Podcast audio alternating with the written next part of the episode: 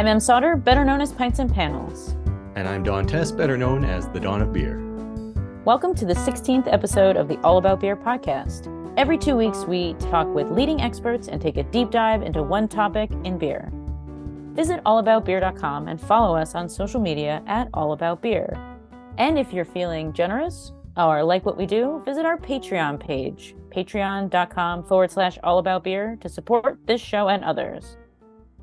This week on the show, we're going to talk about the queen bee of strong beers, the barley wine. Our guests are beer historian and author Martyn Cornell and the founder of Don't Drink Beer and the one who proclaimed barley wine is life, Alex Kidd. Don, I got to know, are you English barley wine or American barley wine? Uh, I'm going to take a cop out answer and, and, and say both because Uh, Well, you know, I love all all beer, but I love I love the hoppiness of barley wine. I am American barley wine. I am, uh, you know, a hophead, but I also love tradition and you know proper English ale. Just you just can't beat it. So Mhm. uh, really, I drink anything because I'm I'm a lush. How about you, Em? I Are was you- also I was also going to do the compliment. Oh, okay, I scooped your answer. ah, because I like so this is what I love American barley wines for the assertiveness, the um, you know, they're just really really unique. There's a lot of really great ones out there, classic ones. They showcase uh, kind of a histor- history of uh, American brewing since a lot of these came around in like the 80s and 90s. They're a lovely throwback to the like old school American scene. Hmm. And then I just I love English barley wines for their character, that like rich malt. I love when they're barrel aged. You get a little barrel character.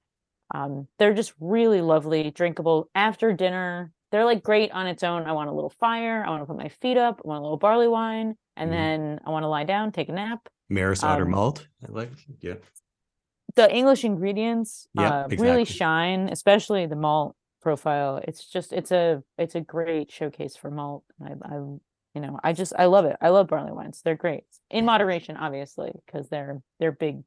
Those are big children. The the um, but yeah, we'll get into a conversation and introduce our guest. But first, if you'd like to help support the All About Beer podcast, reach out to podcast at allaboutbeer.com. All About Beer is back, and we're asking for your support to help provide the independent beer media this rich and colorful industry deserves. Visit our website, allaboutbeer.com, where we're frequently posting new content. And please consider throwing us a few bucks at patreon.com slash allaboutbeer.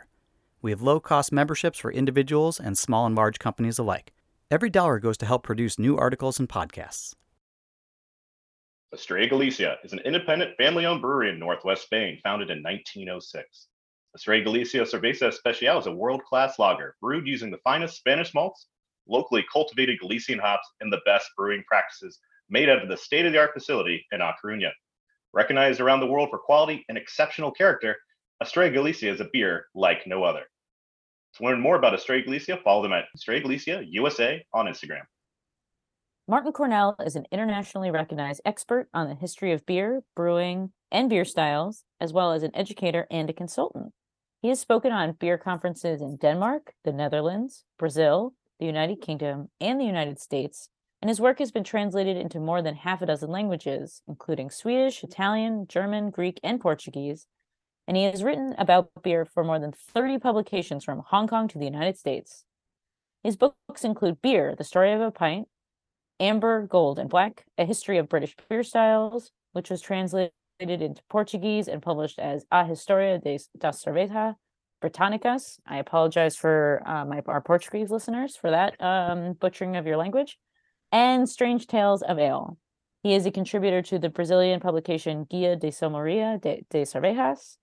He is a multiple award winner at both the British Guild of Beer Writers Awards, including Beer Writer of the Year, and the North American Guild of Beer Writer Awards. Welcome to the show, Martyn. Thank you very much indeed. Thank you for having me. Very glad to be here. We are so glad you are here Yes. because we're here to talk about barley wines. Um, can you give our listeners a very brief history on the history of the English barley wine, starting from, I'm assuming Bass number one is the first barley wine, or am I mistaken? Uh, well, it it depends on your definitions, as these things so often do. Um, so to try to try to cut the story as short as possible, um, once once British brewers discovered uh, that with hops you could really store beer a very long time, um, they started making it stronger and stronger and storing it for longer and longer. Uh, and so by middle of the 18th century, they were getting up to really long stored beers, particularly um, the kind of aristocratic brewers who would have breweries for their estate workers. And these guys were keeping beers sometimes more than 20 years mm. uh, before they, they finally tapped it. Obviously, that's not a thing that any commercial brewer could do. Uh, but commercial brewers were still uh, producing um, pretty strong beers up around the kind of 11, 12% mark and mm. uh, storing them for a, a, year or two or more and then selling these uh, commercially, you know, obviously at a, at a high price. Um, certainly by the start of the uh, 19th century, and these beers were being exported. Uh, funnily enough, these were the beers that were first exported to Russia uh, from Burton on Trent, which specialised in these sorts of strong beers, uh, before um, the imperial stouts and so on was oh. began to be huh. to Russia. I did um, not know that. I also did not know that. They they later also uh, found uh, themselves being used on Arctic expeditions. Uh, oh. so there was another brewer in uh, Burton on Trent, Samuel Allsopp. they famously produced uh, an Arctic ale, which was again was around about um, original gravity well up over the uh, 1100, um, around about 12, 13% alcohol. And famously, this beer, it would freeze in the freezing cold, but it, it really wasn't harmed when you thawed it out again. So uh, they didn't call these beers barley wines. That was not really an expression that, that was used uh, particularly. Um, and it was only really kind of uh, exporters and the export trade that first started calling these these beers barley wines. So barley wine is a, the beers were around, but they weren't called barley wines. They were just called very strong ales, strong ales, or, or you know, Arctic ales, or whatever. Uh, and it's not really until the probably the second half of the 20th century that you start to see the, the term in Britain, barley wine, uh, being used. Um, and we use it as two words. We spell it as two words. We say barley wine rather than barley wine. Oh. uh, mostly these beers were uh, quite dark, um, you know, kind of deep ochre or whatever, deep brown. Uh, the first um, pale barley wine wasn't brewed in Britain until uh, about 1954, if I remember correctly, uh, brewed by a um, a brewer in Sheffield, in, in the north of England, uh, and it was called Gold Label, and it was famous uh, again for um, they used to, they used to sell it as uh, strong as a double Scotch and half the price, which is not not a, an advertised slogan you could use today. Uh, but certainly, um, Bass Number One is generally regarded as uh, the first beer that, that was called a barley wine, although uh, not until it, I mean, you start to see records of number one being brewed um, in the 1830s, and it doesn't actually start to be called a barley wine until about uh, 60 or 70 years after that. Oh, so wow. um, I hope that's not gone on too long, but that's a fairly fairly short, I think, um, explanation of what we now call barley wines as far as British brewing history is concerned. So they've been around for way longer than their namesake, is what you're saying. Yeah, cool. I mean, those sorts of strong beers that we now call barley mm-hmm. wines mm-hmm. do have a pr- pretty long uh, history. Um, but mostly, as I say, uh, brewed by private brewers because they were the only guys that could afford uh, the massive amounts of um, malt that went into these things and, and the storage time to uh, to mature them. Hmm. So when I drink a barley wine, I should think of myself as like royalty, basically. You do that all the time, Don. and those were the glasses, those like ones those were served in those tiny. I've seen those glasses with the like little like malt on them, like in books. I think it's in Tasting Beer or some other beer books where you're drinking them out of the. You're not having like a huge pint of this. You're having like a cup, just a couple of ounces. When we're talking about these estate beers, correct? Yeah, those those beautiful little uh, engraved glasses with the engraved uh, barley on them and the and the hops. And uh, sometimes you see because they they use these as buttered beers. They they would put butter in them. So Oh. butterfly. What? Beautiful. Butter? Uh, yeah, yeah. Do, do not ask me why or how. I'm not really certain how that worked. Um, but buttered ales was a thing, yes. And uh, unfortunately, I've always wanted one, but they cost probably about uh, 600 700 dollars. Oh my. Oh, geez. No. Okay. Oh, you know, this, this is an original kind of 18, early, you know, late 18th century um, engraved beer, beer stemmed beer glass. So they're pretty expensive. But Wow. some still exist, but they are. Hmm. If you want one, you have to pay a lot of money. For Yeah, it. not gonna. No, I'll just go to a museum. um, I have to ask then, Martyn, have you ever actually tried adding butter to a barley wine that you've consumed? No, I've done uh, uh, um, uh, the egg flip thing, uh, which is where you uh, boil the beer or heat the beer with eggs and then pour it. Now, we, we, you can't see me demonstrating this, but you pour it from a great height into the glass, uh, and and that's quite tasty. But I've never done the butter thing. No. With eggs. Eggs. Okay, so like uh, I've learned so much already. wow. Okay, that's cool. Wow. Yeah, the like the drinking culture of the 18th and 19th centuries and where like the lead up to barley wine seems a little like the there's like spicing and wassail and all sorts of like unique like yeah. drinking things that are Yeah.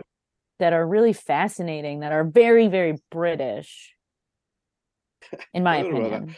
the uh, the, the the long aged uh, beers I talked about. Um, this is a this is a thing um, that that kind of disappeared out of out of people's knowledge, and it wasn't until I started finding these references in in newspapers to what was going on. They uh, when the uh, the heir to the estate was born, when Lord whomsoever Lord Mm. Muck of wherever uh, had his firstborn son that autumn they would they would stop brewing for a brief while the normal beers for the estate workers, which were just you know kind of harvest ales and things like that, and devote everything to brewing a really really strong beer, um, which they would then lay down for 21 years until that firstborn son came of age. And then they would broach that beer at his party, and they, they would throw huge parties for literally thousands of people sometimes, you know, and have several oxes roasted and a you know a small herd of sheep as a side dish and all the rest of it, and and drink this 21 year old beer, and just mind boggling. I ju- I just I mean, unfortunately, I'm getting too old. If it- somebody brewed if somebody brewed one now, I probably wouldn't be around to try it.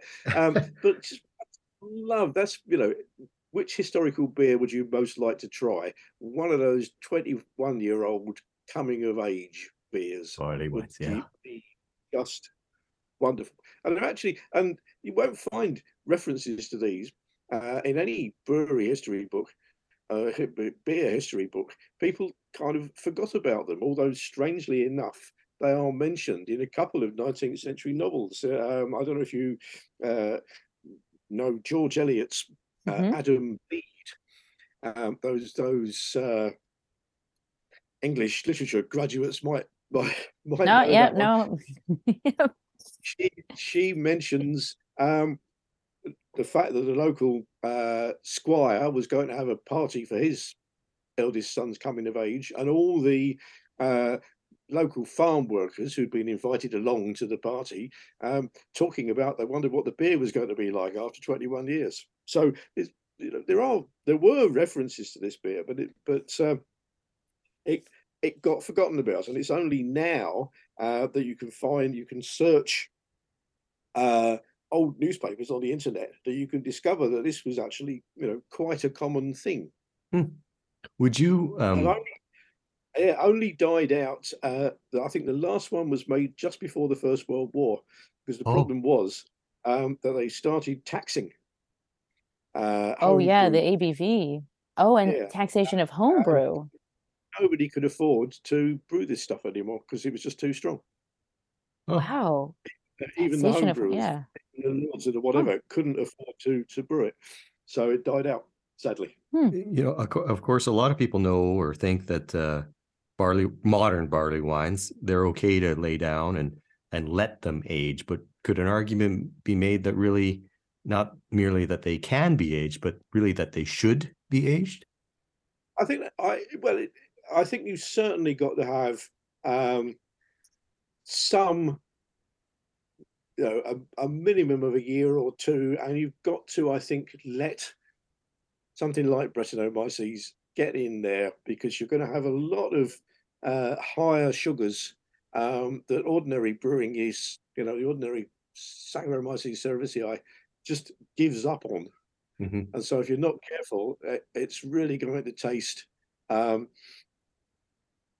pretty strange and undrinkable. I remember uh, another famous um, British barley wine uh, was is of course Thomas Hardy Ale. Yes. Uh, And Tho- Thomas Hardy Ale, uh, under about a year and a half old, was pretty disgusting.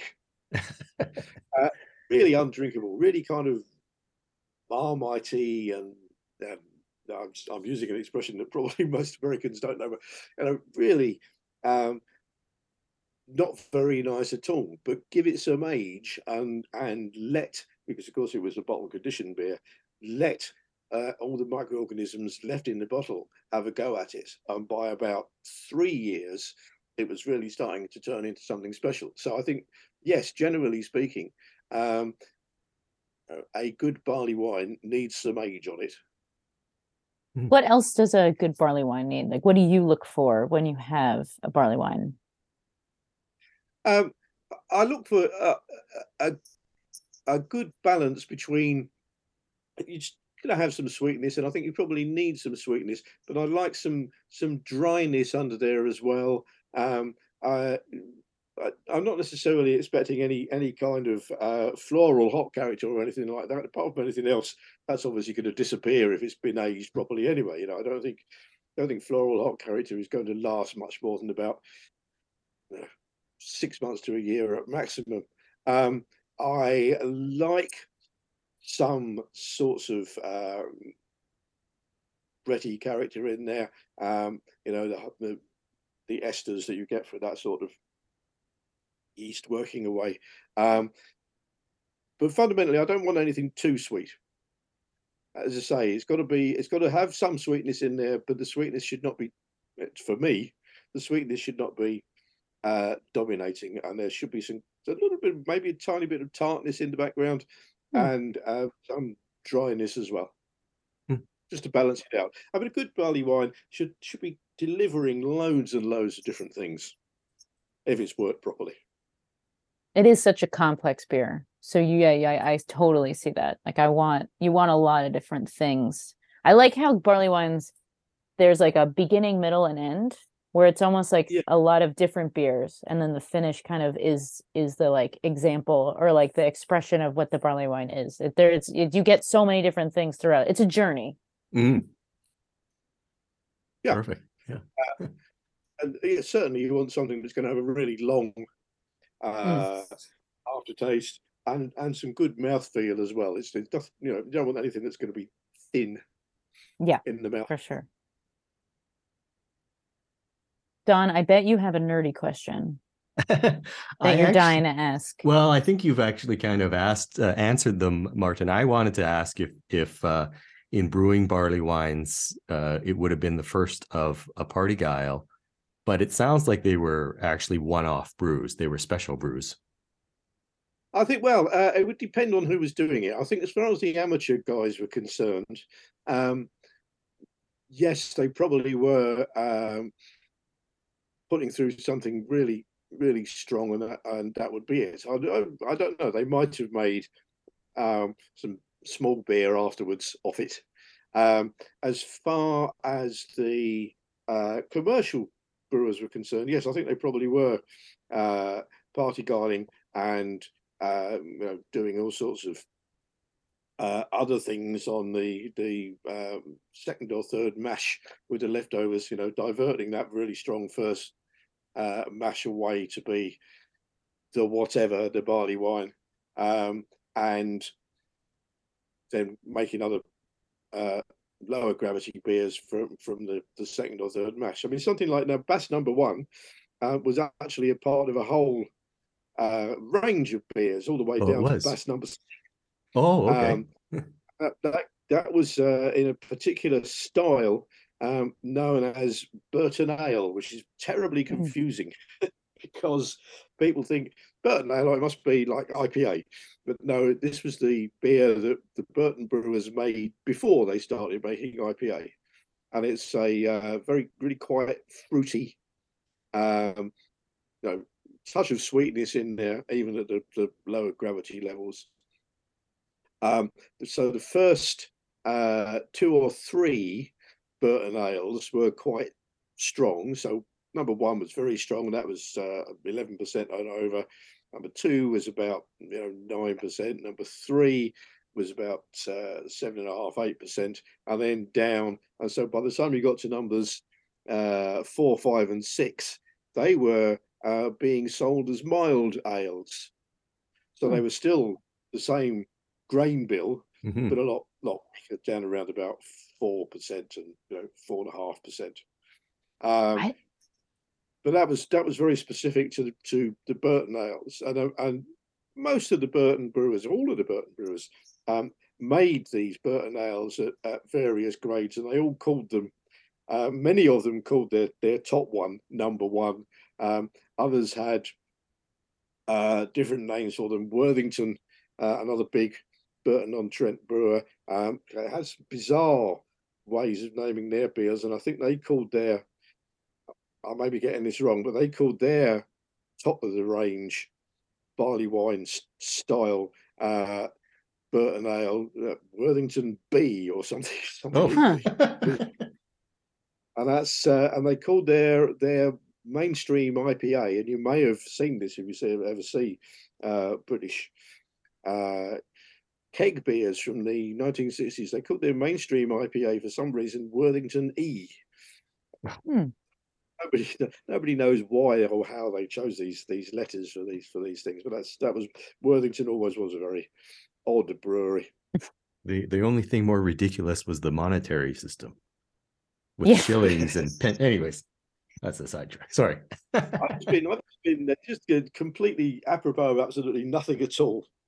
Uh, I've just been um, doing some research into uh, the Spaten Brewery in Munich, and I was uh, amazed to discover that uh, in the 18th century, the Bavarians too used the pound or Pfund in German, uh, and there were there were 240 pennies, Pfennig, uh, to the Bavarian Pfund. So Oh. exactly the same as, uh, system as we had in the UK until decimalisation. So we weren't the only ones with this okay. Weird.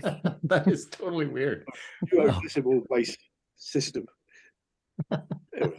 Are there um are there any breweries that used to make a barley wine that you're like, man, I wish they still made that? Um brewing brewery that's that's defunct or not. Like what what do you miss if there are breweries that have made barley wines that you can't get anymore? Are there any things that you you wish you could drink? yeah, I, mean, I wish I could drink uh, Bass Number One.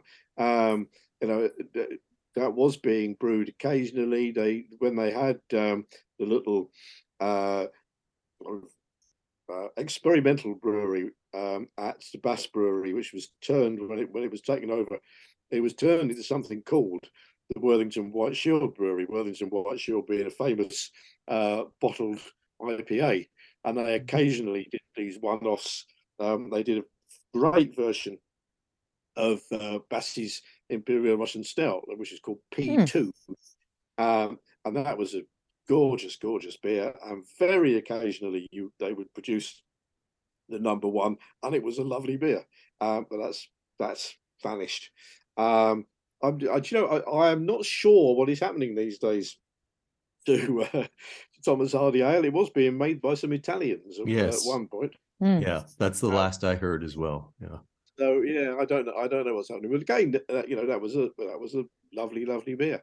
Um, but you still do. You, there are some great barley wines being made by uh, by British brewers. There's a uh, little brewery um, in Surrey, about uh, 20 miles outside London, um, called Hogsback, and um, they do an, an excellent uh, barley wine called, um, if I'm remembering correctly, A over T, uh, which they claim stands for Aro- aromas over Tongham, Tongham being the, the town where they're based, and everybody else knows really stands for arse over tit.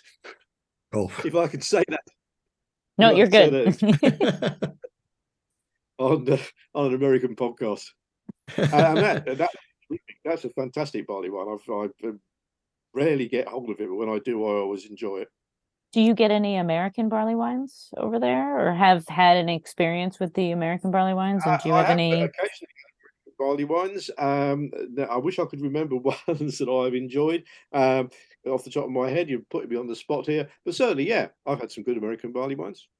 Do you like Um, that like hoppiness versus the way that the English make it? Or I mean, I know they're different. Yeah, they tend they tend um in my experience they seem they do seem to tend to be um you know uh, on that um very very floral hop forward uh line of things. And as i said i don't think that works if you're going to have a beer that, that lays down or you're going to want to lay down because it will just disappear. Um but you know, uh, providing that, that you're not getting too much um, sweetness in the beer, that can still work very well. Mhm. Um, yeah, it's there's, uh, there is nothing wrong necessarily uh, with having a um, a hop forward floral hobby uh, barley wine um, if that's what you like, and it can it can work well. Mhm. Oh yeah, they're Uh, they're great. They're just yeah, they're a lot. I always like a little bit of age on them to get To rid of the down, bitter. Yes. Yeah, to knock down the bitterness slightly. Um, but you do lose that floral hop aroma and character that you say. So that's that's kind of the trade off with American barley wines. yeah, know, Um, that's always, uh, of course, the, the huge difference uh, between the uh, original IPA, uh, which was aged for anything up to a year, um, a- and specifically so that the uh, it- would end up as, as dry as possible. Um, and of course, all the, any hop character would totally vanish. Um, and today's IPAs, which of course uh, uh, the, the American IPA is meant to uh, and does major in that uh, hot floral hot character, um, and uh, oh, fantastic for it. But it's just you know when you're talking about getting off the subject here, when you're talking about the history of IPA, you always have to say, by the way, actually. But I think there's there's probably more closeness uh, in in a a- a modern American barley wine and uh, the original Brit- British barley wine, simply because you know the, the the strength and the power is what it's all about fundamentally, and that's that's going to be there with with both of them. And um, the the hop thing is, I don't think I may be entirely wrong here. I don't think the hop thing is as important in a barley wine as it is in an IPA. Mm. Tell me, Mm. I, I might be wrong. No, I think you're I think that's right because you want the the hops are there to balance the malt. So it's like a, a lot of everything. And you kind of want to Yeah. strike that balance. The with an IPA, it's all you're looking for hop character. In a barley wine, I'm not looking for hop character. No. I, Yeah. I'm just trying to think if uh, I've had an American barley wine or even a British barley wine other than Thomas Hardy that has that would have had uh, Brettanomyces in it because Martyn, you mentioned that that would have been very important for uh for a barley wine, you know, originally. Um, Yeah. But I think that might be something that modern brewers have lost. Um, yes, I, I, I am not um, a technical brewer, so I can't comment on that. Yeah. But I think um, I think Brett really brings brings a character to any any strong beer, and I like to see it in there. Yeah. Um, and uh, certainly, you know, the um, things like um, the, the original Arctic Ale, uh, they would have had Brett in there simply because it was ubiquitous in any Yes. brewery Mm, yeah. century. You know, they didn't know what it was, uh, Right. but they just knew that, it, that leaving leaving beer around for uh, a few months had an effect, and that, of course, was the was the Brett doing its thing. And of course, uh, Brettanomyces actually means British fungus. So, uh, Uh, indeed. Well, I mean, yeah. it was discovered in a in a stock ale. Uh, I'm telling you a story you you know, uh, or it was um, discovered and announced in a in a uh, a stock ale uh, by Niels Thiggy Claussen um, in Copenhagen. There's a story you may not know. You may not know this one.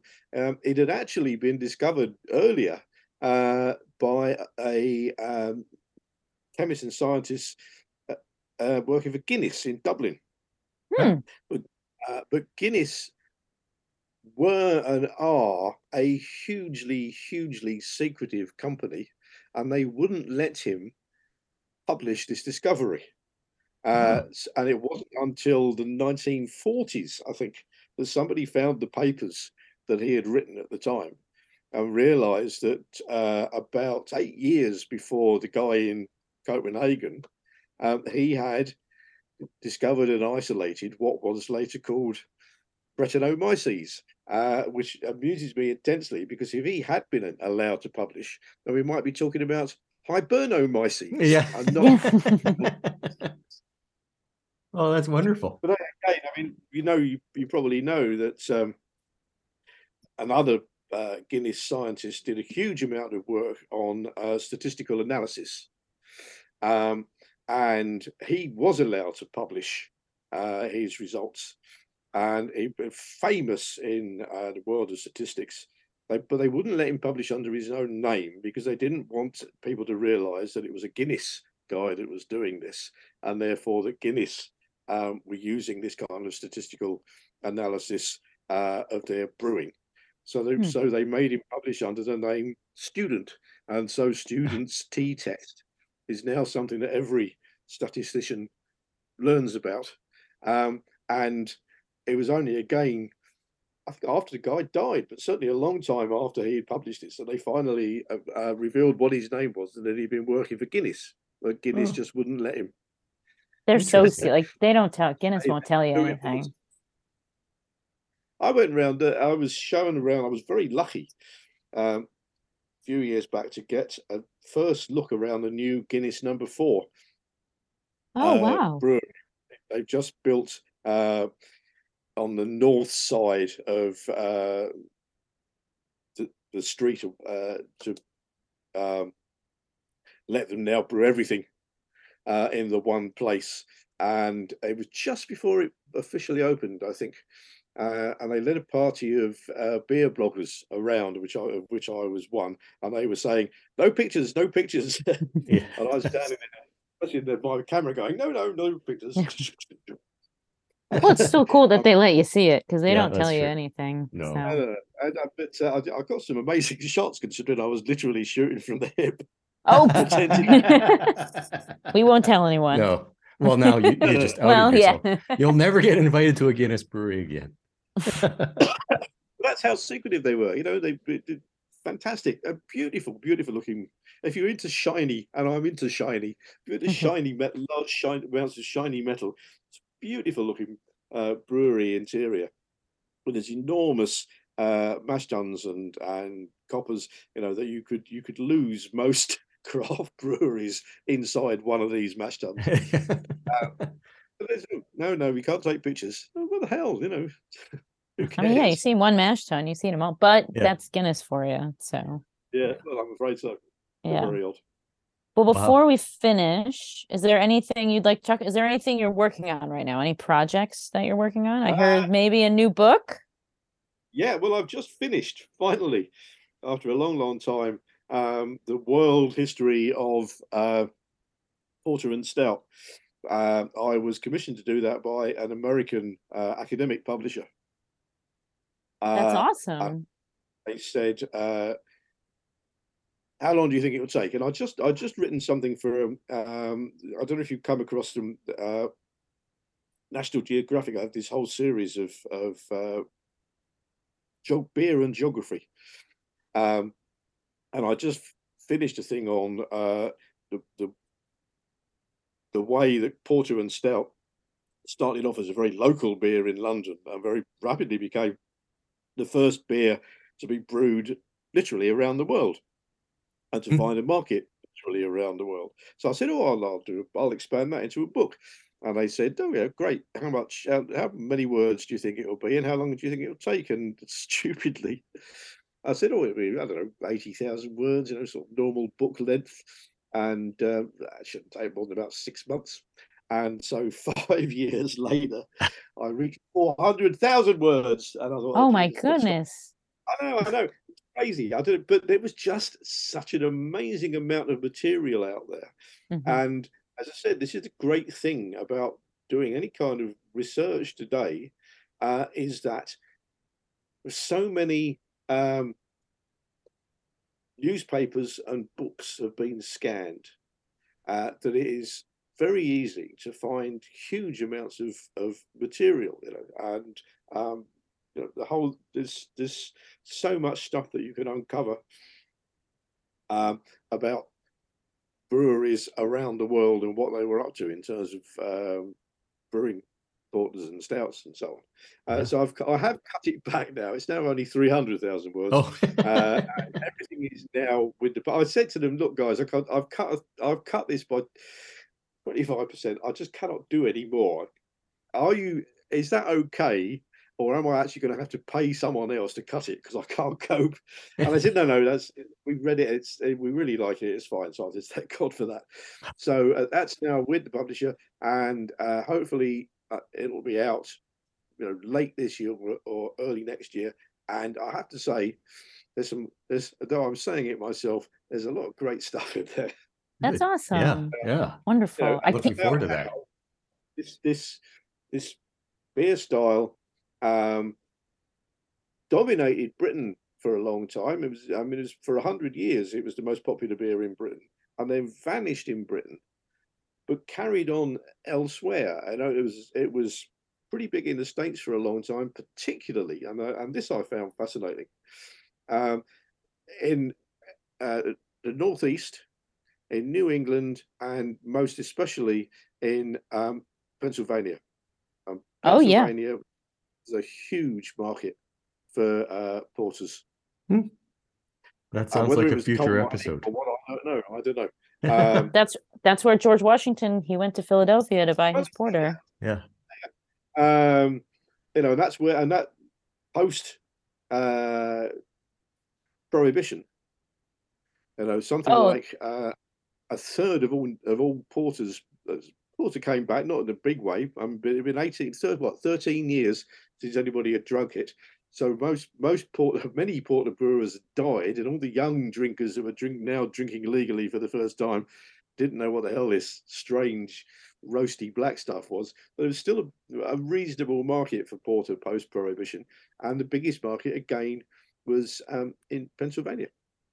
Yeah, Yuengling that's- Porter is one of. I mean, we yeah, don't get Yuengling Porter in Connecticut, but yeah, Yuengling Porter is huge, still huge in Pennsylvania. Yeah, yeah. Uh, but uh, but uh, you know, Porter, you can't see me doing my my air quotes thing here. uh, by then, of course, that was Yuengling's um, was uh, very much uh, coloured with caramel. Yeah, that's And- not a real. po- It's a what? Uh, what's that called? It's a pre-prohibition style porter because it's just Yeah, yeah. essentially yeah. It's not a. Uh, I mean, that's why uh, Fritz Maytag, when he uh, decided he was going to brew a porter in Oh. 72 74, I can't remember.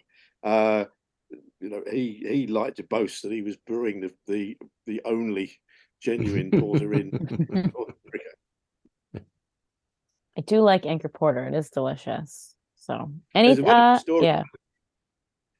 Don't know if you know this one. It's actually I was told it uh, before the uh, book on Anchor's history came out. I don't know if you guys have seen that one yet. The Yep. Anchor Mm, history book. mhm. Yep. Lovely, lovely production values in that gorgeous looking book. Um, and if you've read it, there's a great story in there where uh, Fritz has to track down because no no brewer in America was using roasted malt uh, because nobody was making genuine porters or anything like that. So he tracked down the one supplier of roasted malt who was doing it for the baking industry, and Huh. uh, so he orders a number of sacks of this roasted malt to make his new porter with, and the sacks arrive, and they cut them open, and Fritz's first thought was, "Oh no, they've sent me coffee because of all the coffee aromas that you get off roast malt." Sure. So that was that. Then he very realised that no, they hadn't really sent him coffee, and as you say, yeah, made a made a great beer. Great Um, porter. Yeah. so- Yeah, still a, still a very very tasty beer today. There's a lot of great porters in America, but that's for another show. We'll talk about porter next time. Yeah, yeah. Uh, Yes, yeah. to uh, I was in. Uh, I, I was over uh, in October for the uh, Ales Through the Ages, uh, and I did have some very nice porters. But I was also uh, trying as many um, English bitters, American brewed English bitters as I could, and I have to say, you've got a way to go yet before you before you get that. That's That's fair. That's fair. That's It fair. surprised me how difficult it clearly clearly was difficult to get to get an English bitter right. You know, I drink beer I drink all the time. Obviously, one of my one of my favourite styles. Um, but I didn't find one that really made me think. Yeah, you could you could get away with presenting this in your average English pub as an English bitter. However, uh, you know, keep trying. All right, we will. I'll try. I'll let like come back in ten years and let me know, and we'll go have a pint together, and you can tell me because I'm, yeah, I, I I I tend to agree with it. We have some really great. The English styles in America are really growing in popularity. The English, I mean, English barley wines are really popular. Dark milds are having a moment. So, I think that maybe in a few years we'll get we'll get there. I have a feeling we'll get there. Well, I'm delighted to see dark mild uh, growing. You know, it's a it's a style um, that almost vanished in the UK, and now when you when people brew a dark mild, you, know, you, I, you may not know this. My brother actually runs a small brewery, Oh, I did not know Um, that. and uh, we got together and decided to brew a dark mild um, in in memory of our uncle, who was a huge dark mild fan. But we, we I'm afraid we we chickened out, and we were so worried that people wouldn't drink it, a beer called a dark mild that we just called it a dark ale. But Yes. Fortunately, it went down very well. People seemed to like it, but uh, for so long in Britain, it really was the old man's drink Mm. and uh, I think that now people have actually maybe forgotten that it was the old man's drink, and are now prepared to try it on its own merits. And yeah, it's a lovely beer when when you get a, a dark mild right. It's a terrific beer. Mm. They're delicious. They're so good. I'm a big dark mild. Don, are you a big dark mild guy? I am. Yeah, So you're a big well beer, you're a big I'm beer a- guy. Exactly. Exactly. Well, Martyn, thank you so much for coming on today. Um, if people want to follow you or look at your website or get a copy of your book, do you um, can you give us all your information so people can look you up? Yeah, sure. Um, unfortunately, uh, the, when the new book comes out, that'll be uh, there and available. But at the moment, I think all my books are out of print. But uh, you can follow me on my website, and I will give you the details for that, so you can let people know about it. Oh, sure, I can do that. Yep. Um, Put it in wonderful. the show notes. I will put it in the I'll put it in the bio before we talk. Um, and yeah, so thank you so much Thank for you, all Martyn. your yeah. This is a you every time that you talk about beer, it's just I want you to keep talking about beer because you've you're a wealth of knowledge, and I really appreciate that. Um, I could go so much. on and on. I know we I should just we should we should just start our own podcast where it's just Martyn and and we just let you go for like an hour. 24 hour Martyn. Uh, Uh, channel. I think an hour of Martyn is more than enough, really. Honestly. no, awesome. Well, thank you for thank. I, I, I always enjoy talking about beer, as you've noticed, I'm sure. Mhm. Yes. And it's always a delight to have a, an, an appreciative audience. Of course, of course. Well, we're very thankful for your time and um, cheers. Thanks for coming on. Cheers, Martyn. Thank you- Thank you for having me. We'll continue our show with Alex Kidd of Don't Drink Beer, but first, a word from our sponsors. Estrella Galicia is an independent family owned brewery in northwest Spain, founded in 1906. Estrella Galicia Cerveza Especial is a world class lager brewed using the finest Spanish malts, locally cultivated Galician hops, and the best brewing practices made out of the state of the art facility in A Coruña. Recognized around the world for quality and exceptional character, Estrella Galicia is a beer like no other. To learn more about Estrella Galicia, follow them at Estrella Galicia USA on Instagram. All About Beer is back, and we're asking for your support to help provide the independent beer media this rich and colorful industry deserves. Visit our website, allaboutbeer.com, where we're frequently posting new content. And please consider throwing us a few bucks at patreon.com slash allaboutbeer. We have low-cost memberships for individuals and small and large companies alike. Every dollar goes to help produce new articles and podcasts. Creator of Don'tDrinkBeer.com and the podcast Malt Couture, Alex Kidd has been a comedic voice in the beer community for over a decade. Providing everything from criticism to levity and everything in between, Alex provides an insightful perspective on the dark underbelly of the craft beer world. Welcome to the show, Alex. Hey, how you doing, Em? I am I am well.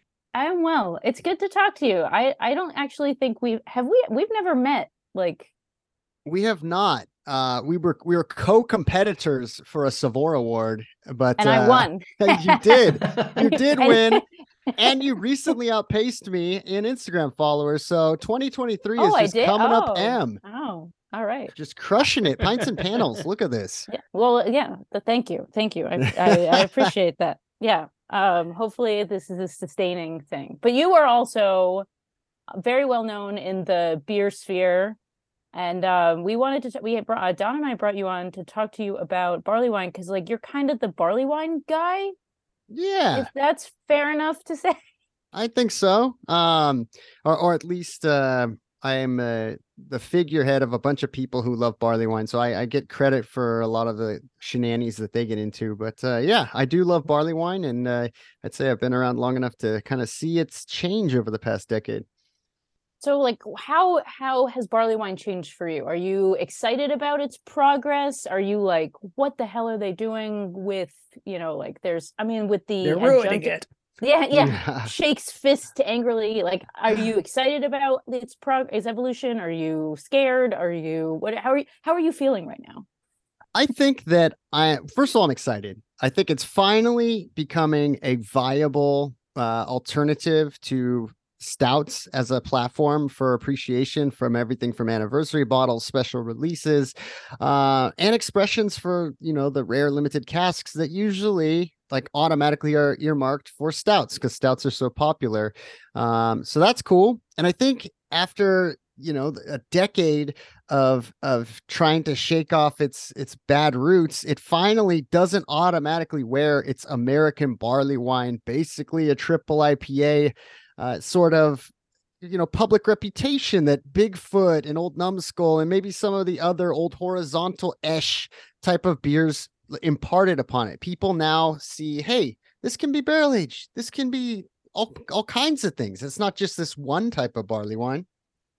Sure. Oh yeah. I mean there's I mean that's the that's the thing about barley wines that's so great. I feel like I say that every time we because I'm always like the positive beer person that's like that's what that's what that's great about that. Um, I hate everything. and Don hates everything, and this is why we're a good team. Um, perfect I I really like how yeah I love Bigfoot. You put that sucker in the basement, and then and you're like, okay, I'll see you in like two years. Um, and then I really like American barley. Like, is it Straight Jackets an American barley wine? Yeah, like that from Revolution. Uh, no, that's Straight Jacket that is, like pretty quintessentially English. Uh, Eh, I thought oh. it was labeled American barley wine. Oh, that's so embarrassing. We'll Uh, no, that it's- out. Don't tell Doug. We'll cut that out. uh, Um, no, but you do kind of raise a, an interesting point because due to uh, casking and barrel aging being kind of the de facto treatment for a lot of big beers, Mm-hmm. um, a lot of places are figuring out, hey, if we start with this alpha acid, but more importantly, beta acid rich barley wine and we toss it into barrels, it can hold up for 18, 24, 36 months. Suddenly, like a the barrel is like this chamber that changes like Ur- Urkel to Stefan. And like you have these amazing previously American barley wines that come out with all kinds of creme brulee and toffee from the barrel character. And so it's like like American barley wines are suddenly getting this makeover uh Mm. that people are appreciating. Don, I know you want to ask about beta acids. I, I do. I So knew what- when you said beta acids, I was like, oh my gosh, Don just shuddered, I he did. got really excited, and now wants to ask you about that. Why particularly beta acids? Beta acids have a capacity for uh basically making the beer itself uh more repellent to oxidation and Oh. uh, the the actual the preservative qualities when you think of alpha acids you think of all of like the big bold assertive resinous uh, Right. add it to the boil type of things but um the beta acids are often overlooked and they make barley wines bulletproof like even not barrel aged ones like the famously the bigfoot line uh east end's gratitude um, they make barley wine the the vertical of choice. Like whenever somebody's going to be making their holiday beer or their anniversary beer they always go with this and a lot of times it's because the backbone of what they're creating has a ton of malt so then they'll balance it out with a ton of hops and inadvertently you'll get these these uh beers that really stand up to the test of time and oxidation. Um, this might be uh, a little bit off topic, but um, I have heard that aged hop. First of all, as as hops age, more beta acid comes out and Right. alpha goes down. Um, Right. and then I've heard that aged hops, using aged hops in an IPA, so not in a barley wine, but in an IPA, can actually result in more tropical type flavors. So Really? might these high beta acid barley wines, as they age and oxidize, uh, might that contribute tropical type flavors to barley wine? Question mark. Hmm. It's interesting. Um, I I don't know uh don't know if either. because well because we're talking about two different things. You're talking about uh using aged hops to a fresh beer can contribute like uh some of the some of those characters of like bright, vibrant fruits, which I feel like that would be on the back end in the dry hopping, which is where a lot of that would probably come from. Um, whereas wh- what I was talking about is like actually aged beta acids inside the beer, like as a function of existing in it. Um, it really knocks out those like paper and cardboard type of notes. Um, or Oh. it creates like this weird, almost like port, uh, sherry, Sherry. Okay. Madeira type of thing that like in a weird way you can't really replicate except for time and so you'll you'll pop some of these old barley wines and you'll go there's no addition besides just sheer closet linen closet time that makes it taste like this. Um so it's it, it kind of cuts both ways. Yeah, like okay. some sometimes the hops uh, work against it sometimes it really helps it When you get barley wines sent to you, do you hold on to them for a long period? Do you have like a sweet spot where you're like, okay, see ya in sometime say months, or are you just like, I'm down, I'm down to drink? Because I mean, brewer breweries when things get released, they want you to drink it, but sometimes I don't know. I think a little barley wine proves a little age is always is never, you know, sometimes can be a good thing. Yeah, I, and I think first of all, I have usually have a backlog of bottles or things that I like. I want to address this and I want to talk about this, and I'll use them as a platform to talk about what's going on in the brewing world. So if something's going to get bumped straight up the charts, it's because there's something significant happening either in the zeitgeist or on trade boards or something. So uh barley ones usually won't go to number one with a bullet because there's no exigency from like, oh, I gotta get the tasty notes on this because they're gonna taste pretty much the same six months later. Um, whereas if something is like a coffee stout or you know, obviously like a hazy IPA, you gotta gotta get Yeah. those locked in early. Um, in terms of preference uh, versus different types of barley wines, there's certain people that I know really rely heavily on cask profiles, and I want the most vibrant representation of those. Um, for example, Goose Island sent me their two-year old Fitzgerald, their uh, Bourbon County Barley Wine Reserve. I opened that like the day I got it because that's why you're having that beer is like this vibrant, like expressive, super expensive cask. Um, and then there's other ones where it's like uh, i know that they're made for the long haul. I know that something like side project uh anabasis can be can just take a beating and can sit down for six months. Even even if cory king is like oh drink it right now. I know You're I like, know no. thing is Sorry, it's Cory. indestructible. Yeah. Are you able to like let's say you get, you know, multiple cans or bottles of of one and you you crack one fresh, are you able to taste it and go, you know, I think this needs seven months or whatever it is? Yeah, I hate being like that fusel mouth or someone who has like kind of a baby palate because essentially I feel like I'm telling the brewers like, oh, you you released this too early, which is almost always wrong, almost always wrong. Uh, but there are certain beers that I would say are just like poorly integrated that are like really spicy out of the gates and hot, Mm. or they lack like a a malty backbone to reinforce uh the ABV that's being presented and those those ones I will be like oh if I have another one I will I'll sit on it for a while or I'll know like that's that's not quite ready. I'd say that maybe happens 10% of the time um because also like you know like I my artistry comes from like the presentation of what the the creator's intent is. I'm i'm supposed to be reflective of what they want to put out into the world and so um i feel like i'm doing a disservice if i'm trying to remedy the things that like that they're putting out and then i then my review has like a glaring asterisk you know um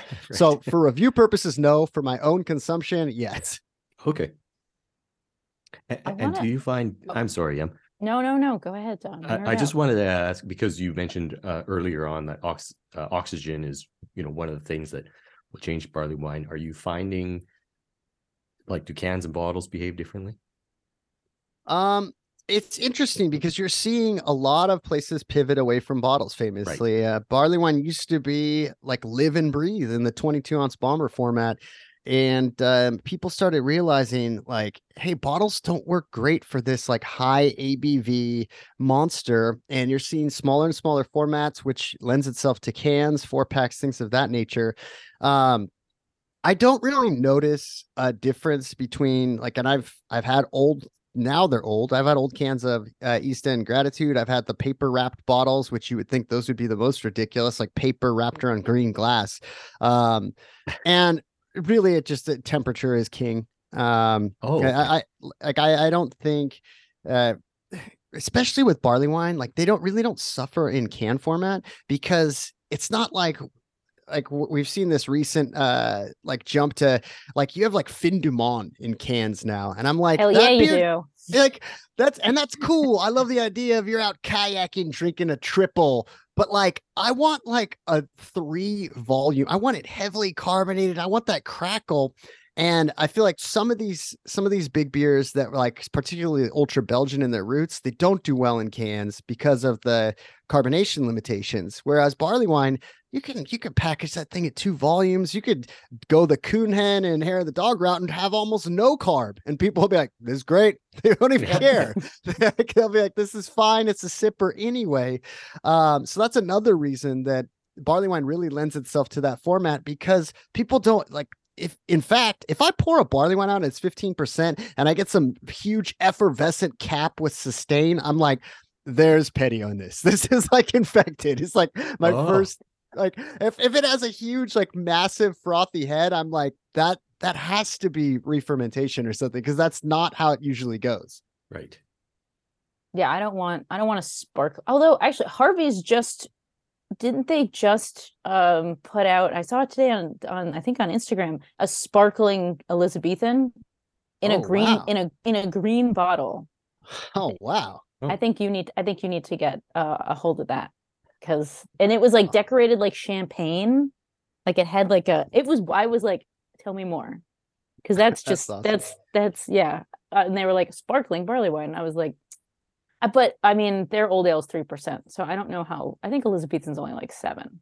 Um, yeah But uh, but yeah, I mean, that's no. I want. I'd like. I like a twelve ounce. I worry about the can lining, and like Right, the low, right. AB, like the low pH of of beer. That's my only concern with cans of Hmm. of um, of, of like of yeah, in terms of aging, because I worry about the like the plastic lining of the can. That's all. Uh, that's valid. I, I think Yeah. that that's that's been always been people's like uh fear from the get-go is like you know Mhm. even remember like 12 years ago when Heady Topper starts rolling out their BPAAs I'm not letting my fresh hops inside of aluminum like and people would swear by it like I can taste aluminum like like all the psychological Oh, people's oh, people still like. I'm like just. I'm like then Well- dump it into a glass. I mean, like I mean, obviously, but yeah, no, the generational gap between cans and bottles is, or state to state. Certain states buy way more cans than bottles, and certain states will only buy. Like it's wild how like Well, things. cl- like closer to your hood, I just recently re-reviewed uh, Maine Beer Company's Dinner, which I love. I think that is a really masterpiece good. of the style. Um, and now it's like uh, the millennials are clapping back, and they're like mad at Maine Beer Company. They're like, "Why? Why are they so stubborn with these 500 milliliter glass? What an outdated, stupid format!" And like Vinny and Vinny's like probably like looking over at them like this has always been like the double IPA like format that hasn't changed. And so it's weird. You're getting reverse. You're getting reverse now. Now there's so many people on board with cans. You're almost looked at as like backwards if you and the are. only yeah Yeah. a bottle of double IP. You know, like it's Yeah. a real noodle scratch. Whereas I remember How the hell am I supposed to open this? Yeah, Yeah, It's called a bottle opener. It should be on your keychain. I don't know. Don't worry about it. Uh. I remember seeing Dale's Pale Ale for the first time in a store window in Boston, and I laughed out loud and was like, "The hell is that?" Because Yeah. that boggled my mind. And that was Yeah. like 2007. totally. Oh, it's so crazy how beer is just like constantly like we're we're driving, we're all driving down the highway together at like 90 miles an hour. Like Oh, and things are just changing so quickly.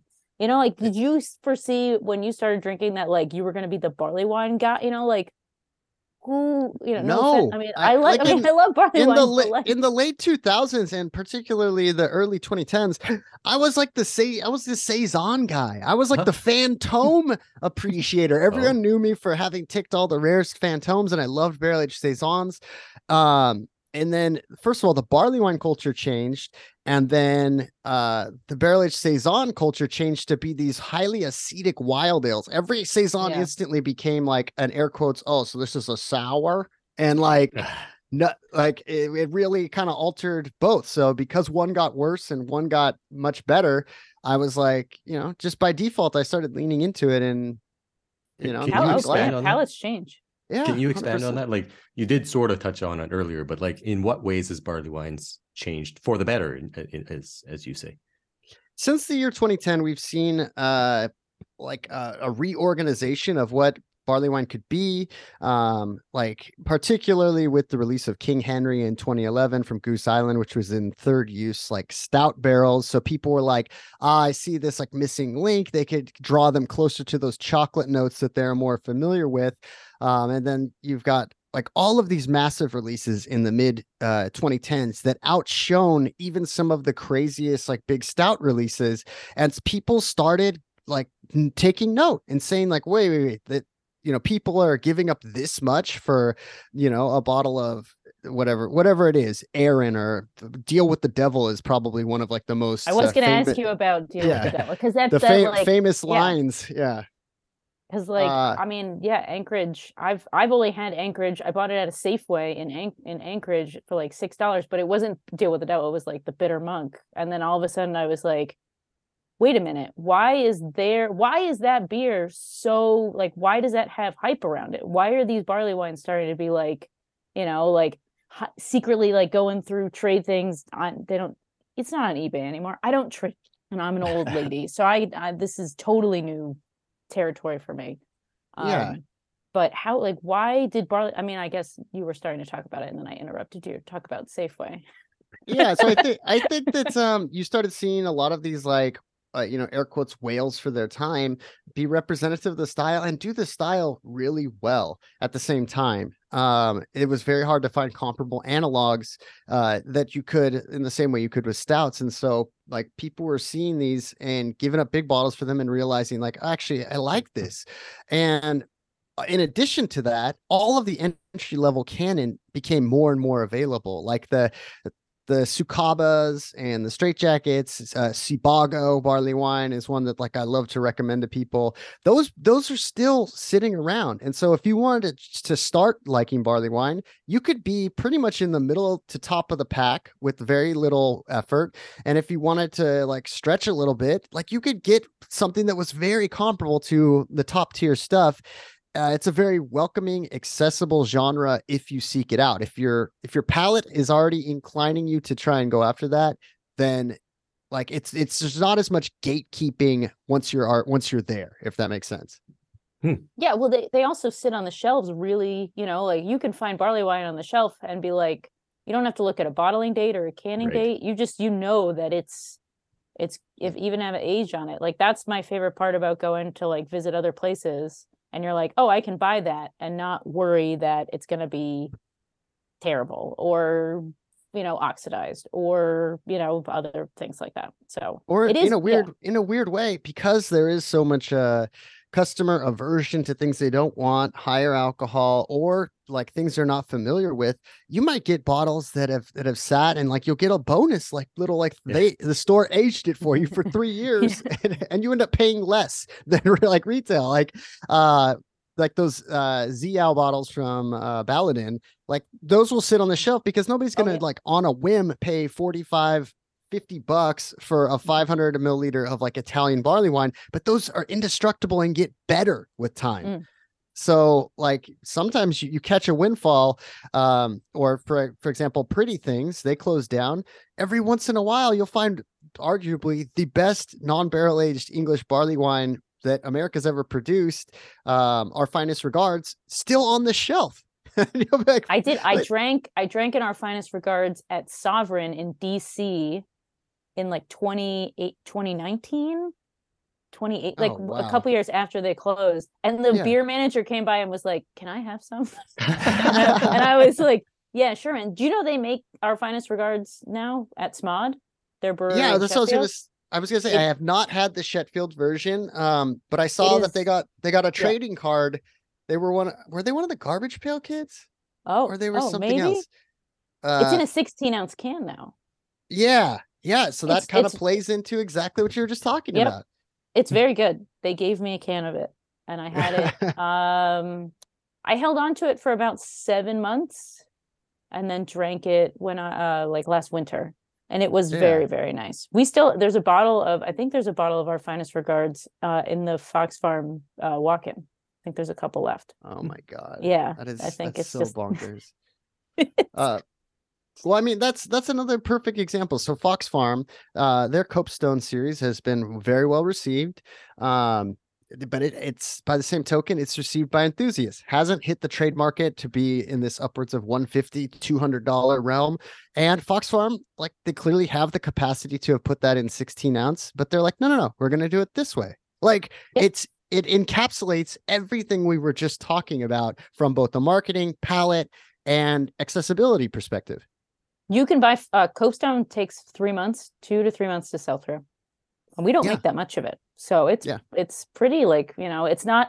Whereas Witch Meadow, which is our uh, for people who don't know, I work part time at Fox Farm, so I'm not. When I say we, I mean not um, we as in I work there. Um, yeah, our our Imperial Stout will sell out in a day. Oh yeah, it's the Witch it, Meadow. So it blows my mind. Um, and also another interesting thing about barley wines in particular is you will have these breweries that are fair to middling. This is not the case with Fox Farm, but you'll have fair to middling, and then they will make like a god tier example of just barley wine, and it's inexplicable. Like hmm. everything else in their catalog will be fine. Like yeah. they won't be a bad brewery, but like they, they will make their barley wine. You could tell is like their passion project. Um, I alluded to them earlier, but like East End Gratitude, I don't think the rest of their catalog is remarkable at all. But like every year they put out one of the most mind-blowing style examples uh, and there's a ton of examples of this like pelican brewing in oregon like oh yes. i don't I, I, don't know that anyone like loves uh, like the the rest of their canon they're good but the mother of all storms is arguably one of the best barley wines you can buy in 500 milliliter glass easy to purchase and like it, it just it, so it is the top top tier style So what is top tier? Uh, Like what is what are you looking for that makes it top tier? Well, I, I it's tough to say because there, like there is no one approach. Right. Um, I, I think that having a degree of originality so that we all don't fall into this cookie cutter hazy IPA realm where everyone is looking over everyone's shoulder and copying their scantrons. Styles. yeah, more more mosaic, more citra. Yeah, like I think that there's this degree of intentionality and like the brewers like fingerprints on it is really Yeah, what makes okay. something special. Um now if that means that this thing is like a dialed back like muted uh like barley wine that that you know strikes that nice like 10% zone um or something that is just an absolute monster that is tough to wrangle but that you let open up and um it it really just comes down to like what did they seek to accomplish and how well did they hit those marks like Okay. through their barrel aging and the base beer itself so So you're looking for the creation and method of creation as much as the final result.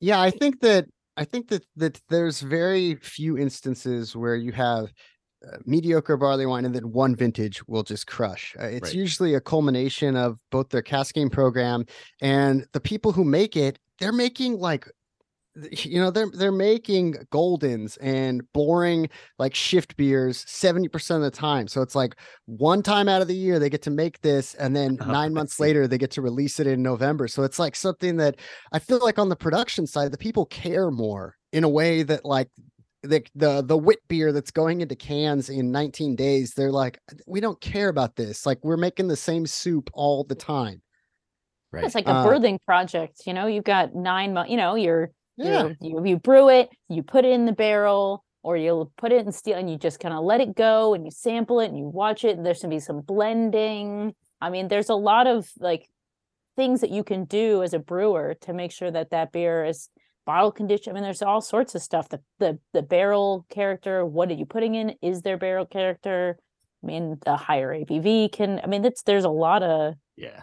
a lot of stuff that goes into barley. I mean, yeah, it's not a style that I like gravitate towards ex- unless it's snowing yeah or like or it's a special occasion. Like you've got one of those like let's say like 750 milliliter Fremonts, and you got Yeah. like four people over after dinner, and you're like, okay, everyone's having some, or like after Thanksgiving. That's a great Yeah. like bar. It's a great sharing party friendly beer. absolutely um and i think that like with the way that covid like came upon everyone that like they they lost a lot of those opportunities and you really made you focus in on the social capacity uh, of beer and how important that is and like the barley wines have been back in a huge way. Like all these all these breweries that were holding them back or weren't able to make them or probably didn't see much profitability in them um now that things are opening back up a little bit like you're really seeing this social component come back and you know responsible or irresponsible like the dark lord day is back in person and people are embracing it and it's it is cool because yeah like you alluded to you're not going to sit down and have a 15% like 750 to yourself on like a tuesday well i don't i don't know d- I don't know you what your could. life I is would. like. Yeah, yeah. I yeah, have. Don would, but you know, we're not old I- Don. I don't have friends, so uh, You have friends. Stop it. You have me. Uh, but uh yeah I, I think that that's very much the case like uh the sharing the saving the savoring and then it becomes like an event in itself when you finally decide to open it uh, you touched upon you mentioned temperature as being very very important for um, storage of barley wines. What temperature? uh i would uh, you know there's there's always like the classic like uh like wine locker like people Okay. people have the split zone and they'll put it at 43 i i think keeping them cold and just having them uh relax for a while is fantastic which is ironic because the serving temp on barley wines i think is far closer to like high 50s uh or even you know if you get those private press bottles that really lean hard onto oak and blending you could even go like 60 61 degrees. So it's like whatever you're storing it at is not the same temperature that barley wine uh like really thrives in when you finally serve it Okay. so it is kind of duplicitous but uh, again it is such a hardy uh like indestructible style you could probably keep a barley wine at room temp for like six months and it's not gonna it's not gonna turn into tissue paper like overnight yeah. Great. Okay. Awesome. Thank you for that. yeah Uh, anything else, Don? No, that was my uh, that was my practical advice that I needed to. Uh, Oh, Drink. okay. yeah, so that I don't, you know, drink all my barley wine all at I once. usually take them out uh, an hour before I drink them. Yeah, That's- yeah, I, I, they- th- I think yeah. that's good. Well, let me ask you this. So, one thing we've been seeing a lot, you know, speaking of Brad Clark at Private Press, is this fascination, particularly with barley wines and decanting. Have you ever uh, messed around with decanting a barley wine? I have not.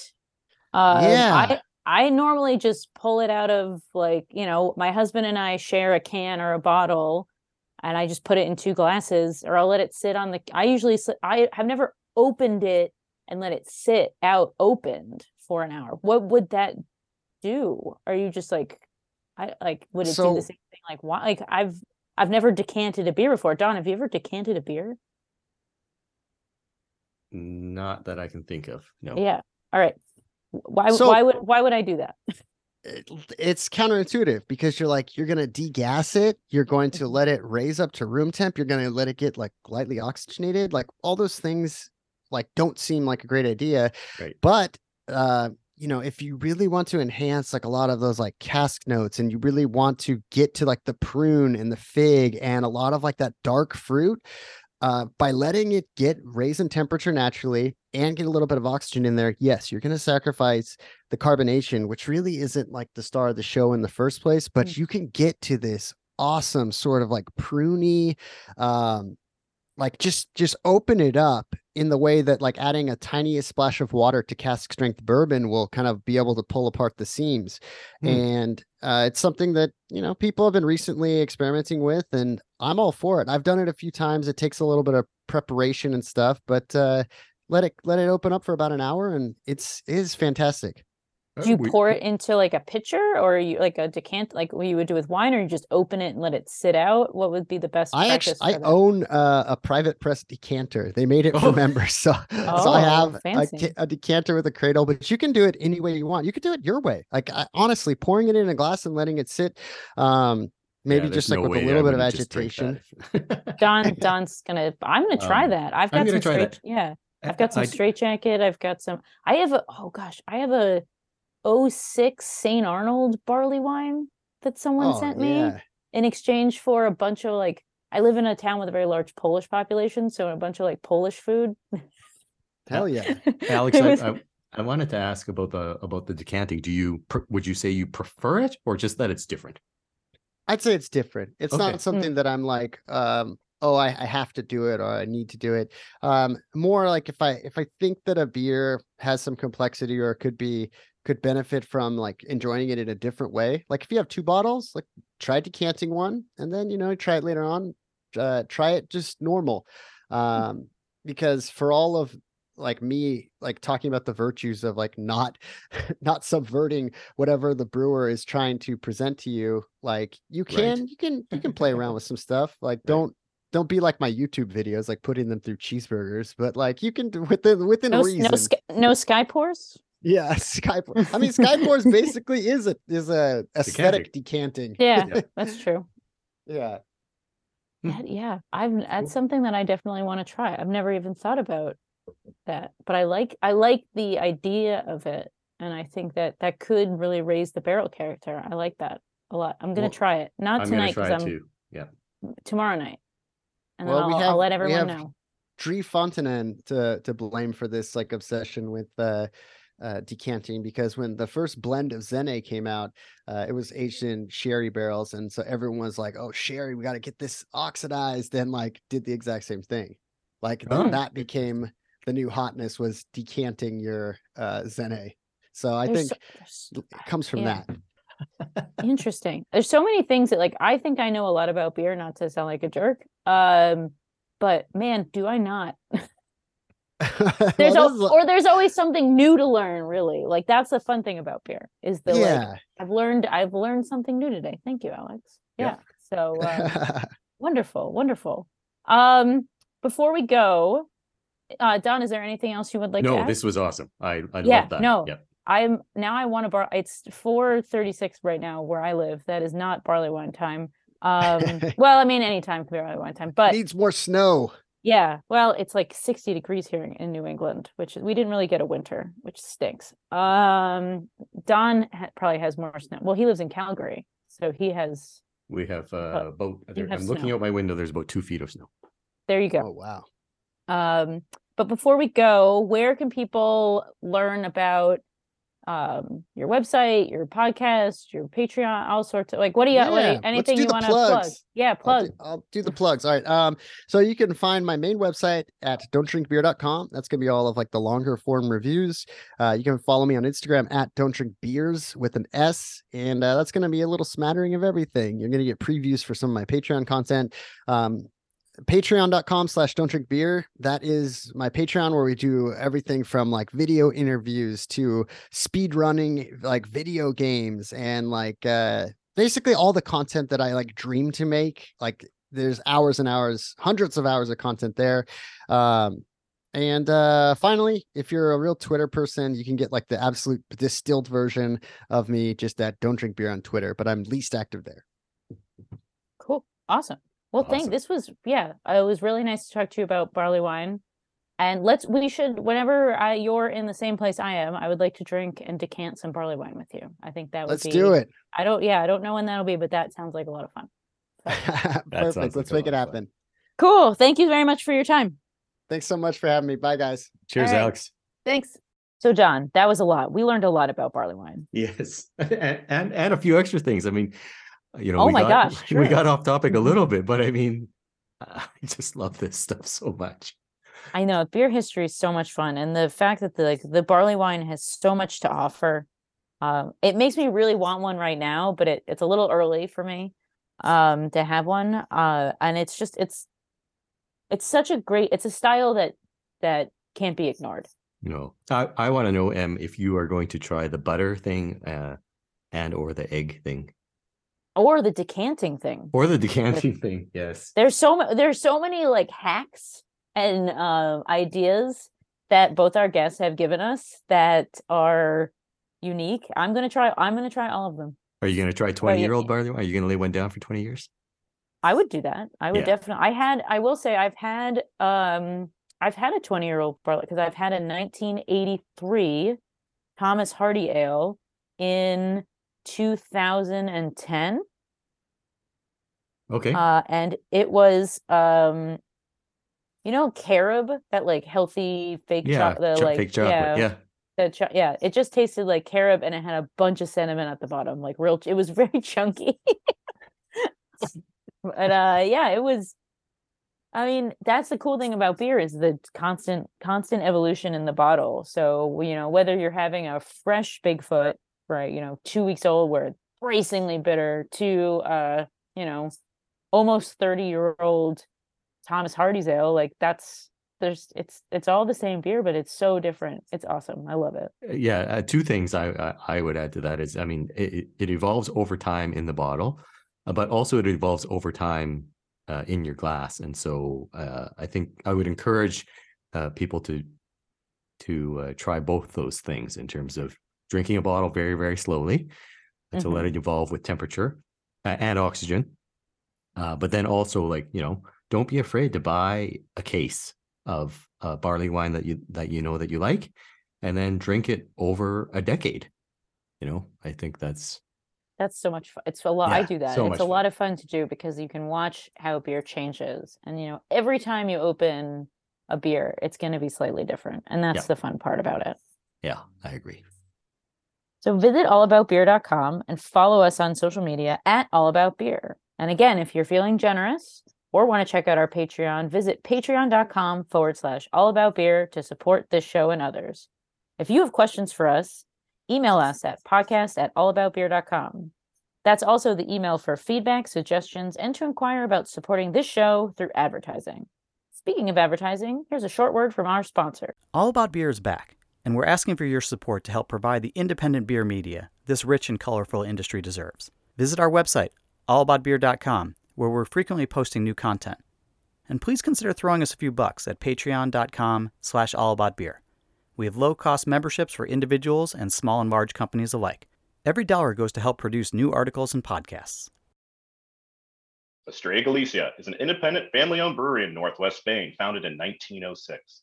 Estrella Galicia Cerveza Especial is a world class lager brewed using the finest Spanish malts, locally cultivated Galician hops, and the best brewing practices made out of the state of the art facility in A Coruña. Recognized around the world for quality and exceptional character, Estrella Galicia is a beer like no other. To learn more about Estrella Galicia, follow them at Estrella Galicia USA on Instagram. Before we go, if you like this podcast, one very easy thing you can do to help us is to give us a five star review on your favorite podcasting app. That helps other people find the show. We would also appreciate it if you would let your beer loving friends know about All About Beer podcast and help us spread the gospel of good beer. Hey, Don, how can people reach out to you? Uh, I am at the Don of Beer on Twitter and Instagram, and my email address is dawn at thedonofbeer.com. How about you, Em? And I am at Pints and Panels across all social media, and my website is pintsandpanels.com. This show is produced by All About Beer. Visit allaboutbeer.com for articles, notes on this show, and others, and to connect via the newsletter and social media. Cheers! Cheers!